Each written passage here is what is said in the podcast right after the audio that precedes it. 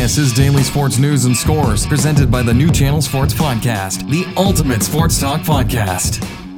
All right. Way to go, Hamilton. Danny Hogger here with your evening news and scores. The Blue Jays have been in a series of one run games this week. It's been stellar. That's kind of a Blue Jay pun, stellar, stellar Jay. Anyway, birding enthusiasts aside, the Blue Jays take a loss 6 to 5 to the Red Sox. The Sox on the road improved to 74 and 57. The win for Drew Pomeranz, he's now 14 and 4 on the year for the Red Sox. The Cubs look good tonight, 6 to 1 in Wrigley, defeating the Pittsburgh Pirates. Washington slams home some fish, 11 to 2 over the Miami Marlins.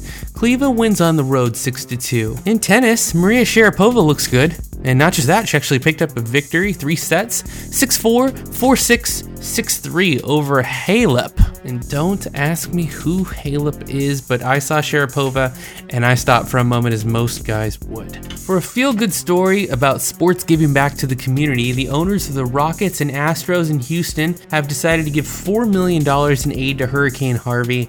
And for all of us uh, listening tonight, we hope and send our thoughts and prayers to everybody in the area. As a side result, the Houston Texans are going to be playing at Dallas when the next game comes around. And otherwise, it's a pretty light night in sports as the nation turns its eyes to all of our friends and family in Texas.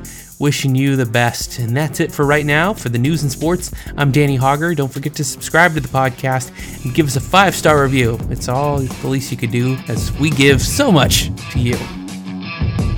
Thanks for listening to the New Channel Sports Podcast. Leave comments. Please rate the podcast with five stars and don't forget to subscribe. Check out the podcast daily for sports news and scores, Thursdays for the take of the week, and every Tuesday and Saturday for discussions on hot sports topics.